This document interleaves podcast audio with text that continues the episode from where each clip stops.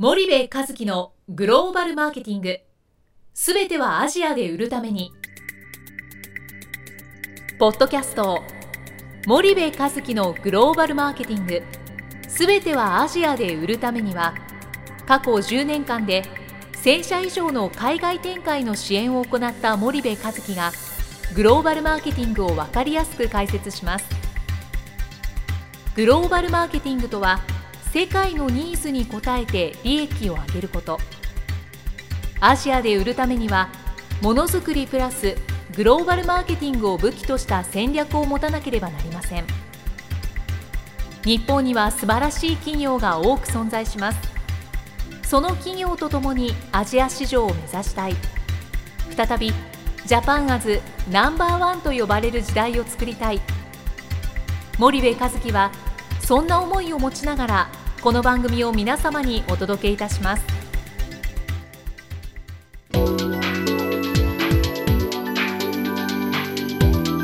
こんにちは、ナビゲーターの東忠夫です。こんにちは森部和樹です。じゃあ森井さん、あの、はい今回も、はいあのご質問をいただいているので、はいそれに答えていきたいと思うんですけれども、はいよろしいですかね？はい。今回はちょっとメールを長いんですけれども、読まさせていただくと、こんにちは、はじめまして、日本でシステムエンジニアをしている40代になったばかりの会社員で、王と申します。王さんとしますと。で東さんのリスナーに立った気の利いた質問や森部さんの面白くて分かりやすい説明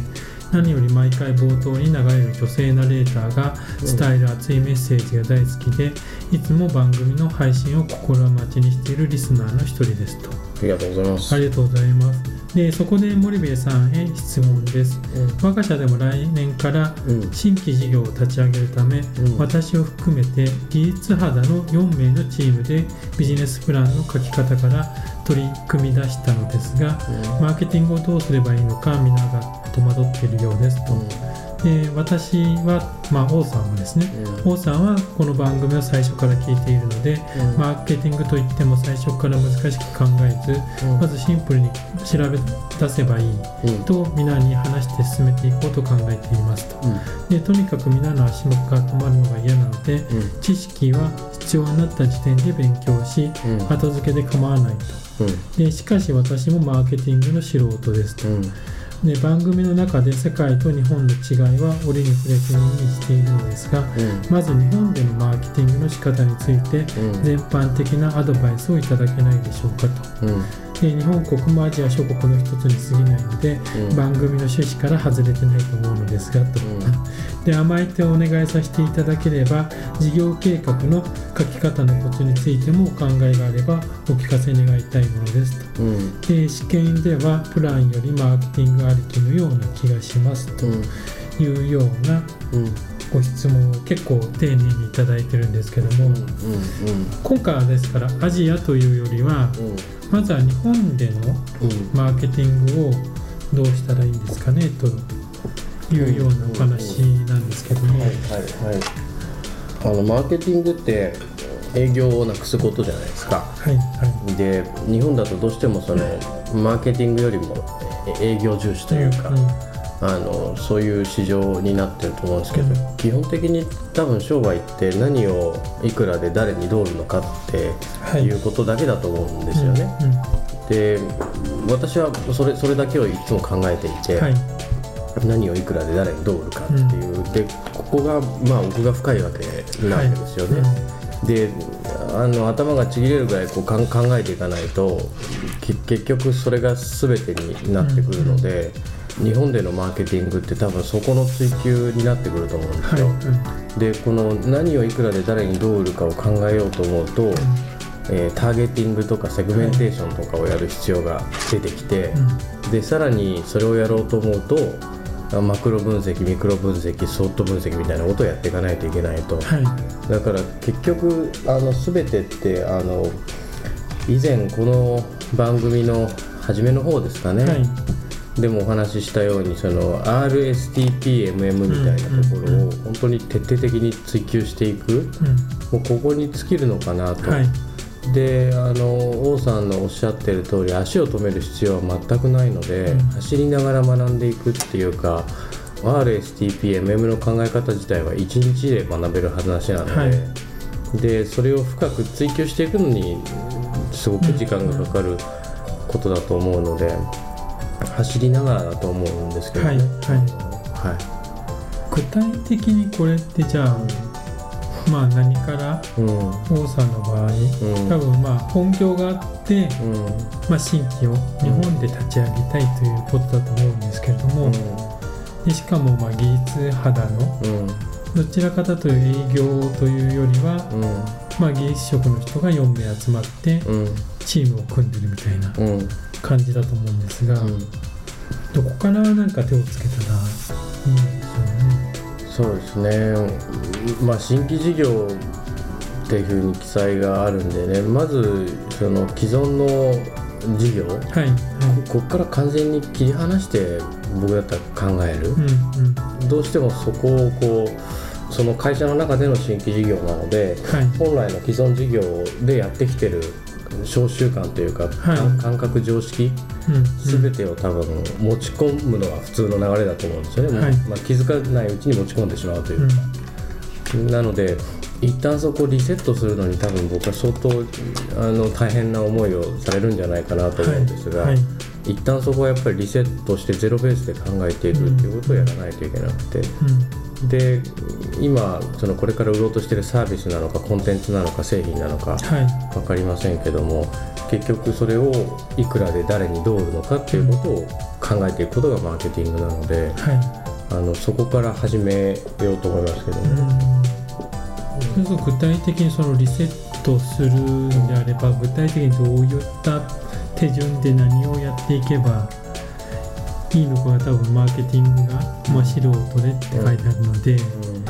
多分そこがピンとこないと思うんですけど、どうですかね？あのまあ、どういうお立場でね今い。るのかにもよると思うんですけど、はい、基本的にその新規事業なわけじゃないですか、うんうん、新しい価値を提供していくわけじゃないですか。はい。はい、で今まで売っている商品とかサービスって、もう今までのその長い歴史の中で築き上げてきたいろんなものがあるから売れてるわけなんですよね。でそれと同じように売ろうと思っても当然新しいサービスや新しい価値なので、新しいバリューを今まで提供しているバリューと同じようには絶対に売れないので、はいはい、そこに載せない、要は新しく生もうとしてるバリューを今の既存のその例えばチャンネルだったらチャンネルに載せようとか、はい、えー、今の既存の価格帯に合わせて、うん。うん、えー、金額を決めていこうとか、うんうんうん、あのそういう話になりがちだと思う、はいはい、仕切り値はこうしようとか、はいはい、でもそれを一回ゼロベースで全部考えていくっていう、うんうん、参考にするっていうのは当然いいのかもしれないんですけど。うんうん。むしろその新しい事業の競合になるところを参考値にする方が、はい、今までの自分たちの事業を参考値にするよりも、よっぽど早いというか、はい、あの理にかなってると思うので、そうそういうことを切り離せっていうことなんですけど私の意味合いは。で結局なんか企業の中である程度のサイズになってきてる大企業の中でね、はいはい、立ち上げる新規事業ってことごとく失敗するじゃないですか。でそれはまあしょうがないっちゃしょうしょうがないんですけどもね。その要は命かけてる人が中に、あのまあ、いるのかもしれないですけどその命のかけ方がポーンと独立して、えー、もうやる、うんうん、明日から食い口を稼ぐっていう人に比べたら、うん、まあお給料は出るわけじゃないですか。はいはい、だからあの全然違うと思うんでねそれはしょうがないのかもしれないんですけど、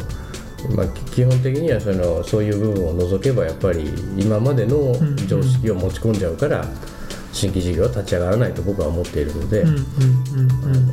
そういうことなんじゃないかなと思うんですけどね。これでも全く一から立ち上げようとすると、うん、結構リソース的なものとか、うん、費用的なものとかっていうのがまた問題になってくると思うんですけど、うん、その辺はどう多分そんなに大きな会社ではないような気がするんですよね。そこら辺っていうのは4人でまず始められるとしたら、具体的にどんなうん話し合いからまずしていけばいいのかなっていうのが国内で？国内でですね。ここの王さんの場合は。うん。はい。まあ国内も海外も基本一緒なんだよねマーケティングってやることって、うん。なんかその海外だからあのああやれこうやれのその小手先の部分はあるけど基本的な本流部分っていうのは全く変わらないので、うんあの同じなんですけど、はいはいはとにかく一点にフォーカスしていかないとリソースが当然足りないわけで、いうんうん。あの経営資源が限られてるわけですから、うんはいはい。あの一点にフォーカスをしていくっていうことだと思うんですよね。うんうん。でそのフォーカスをしていくように事業計画をこう作っていかないといけないし、はい。はい。マーケティングもそういうふうに考えていかないといけないと思うので、はい。何でもかんでもできます、うん。マーケティングとかじゃなくて、うんフォーカスをしていく組み立て方をしてはいはい。いく必要が、あのあると思いますけどね。そこフォーカスをしていく上で、まあ多分森部さんが言われた、うん。うんまあ、全く切り離した上で、まあ、今の本業での強みがあるじゃないですか、うん。多分本業での強みうん。まあ、全く違うところに強みを見つけるって多分新規事業だと2つのパターンがあるのかなっていう感じがするんですけど、うん。結構見てると全く本業とは関係ないところでうん。やってる新規事業って意外と失敗うん。しがちなのかなっていう感じはするんですけど、その辺どうどう？いやそうだと思いますよ。本本業に関連したあの新事業っていうのは、本業のリソースをそのまま使えるわけじゃないですか、うん。チャンネルにしろ、うん。何にしろ、ですから本業で培ってきたところにの乗りやすいというか乗せやすい、けど畑違いだとそれが乗りにくいので、失敗する可能性が高いっていうのは、まあままさにそうですよね。うん。この間なんかカンブリア宮殿とかでたまたま自分あんまりテレビ見ないんですけど見てたら、軍勢うんがのを取り上げていて、うん。軍勢って我々のイメージだとうん。下着しかないけども、今ってここにペットボトルがあるんですよ、うん。ペットボトルのフィルムとかも軍勢がやってるんですって、うん。でそういったなんか一旦関係ないけれども、ん。その軍勢の繊維関係のこういったフィルムにうん。強みが活かせるっていうのは我々から見ると全く関係ないけど、内部から見るとそれがつながってるっていうのが、うん。なんとなく日本企業にとっては理想的なのかなっていう感じがうん。して、ん。アメリカとかああいったヨーロッパだと全く違う事業をポーンと立ち上げてうまくいく例が結構多いと思うんですけど、日本企業ってなんかそういったところがあまりうまくないというか、うんうんうんうんうんまあアメリカの場合だとそこのその社長外から連れてきそうですよねますでしょ？うん。だからあの当然だと思うんですけどそこれ海海外展開もそうじゃないですか。ね、その中からうん、あの駐在員飛ばして、はいはい。でその人がずっと取り仕うん切っていくっていう。あの欧米の場合は中から駐在員飛ばすけど、はい。そこからやることっていうのは現地の人材を選択して採用してうん教育して、うんでアメリカじゃ戻りますからはい国にねはい。なので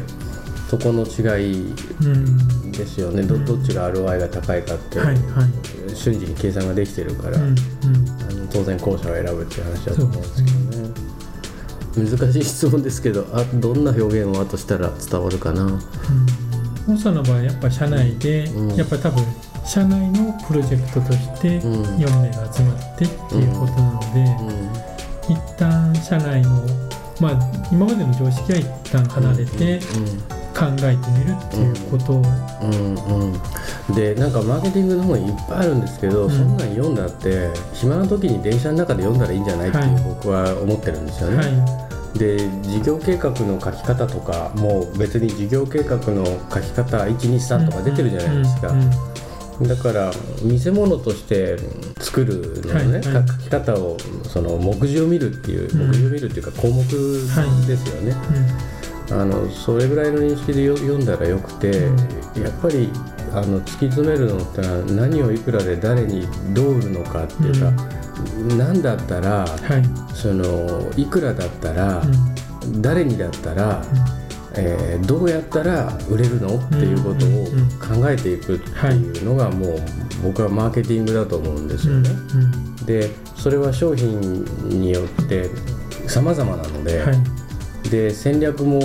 結局結果論じゃないですか、これが正しいあれが正しいなんていうのは全て結果論なので、はい、あの当然正しい確率の高いところをどれだけこう選んでいくかだと思うんですよね。で今言ったその何だったらいくらだったら誰にだったらどうやったらっていうことを全部突き詰めていくと、それがマーケティング戦略に変わるし、はいはい、それを事業計画に落とすことになるので、あのひたすらそこをあのち頭ちぎれるぐらい考えるっていうことだと思うんですよね。でその考える時に初めていろんなことを調べるわけじゃないですか。はい、で調べるとインプットが入ってきて、でインプットが頭の中で化学反応起きていいアウトプットになっていくので。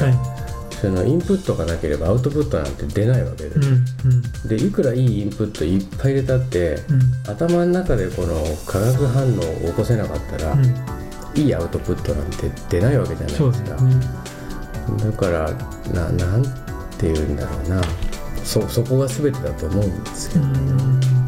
わかりました。ちょっとじゃあ、今回はこう、まあ、ここまでにさせていただいて次回から少し、あの具体的な話をしていきたいと思います。じゃ森部さんありがとうございました、はい、ありがとうございました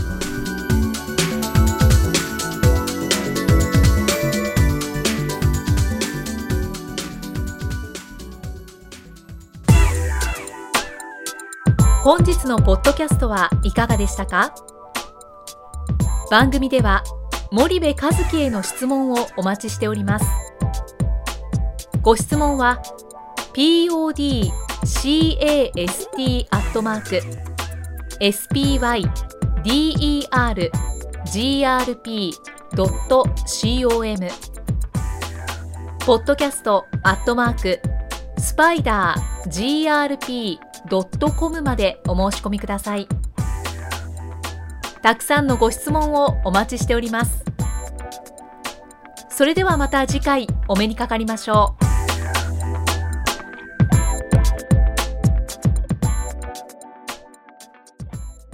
森部和樹のグローバルマーケティング。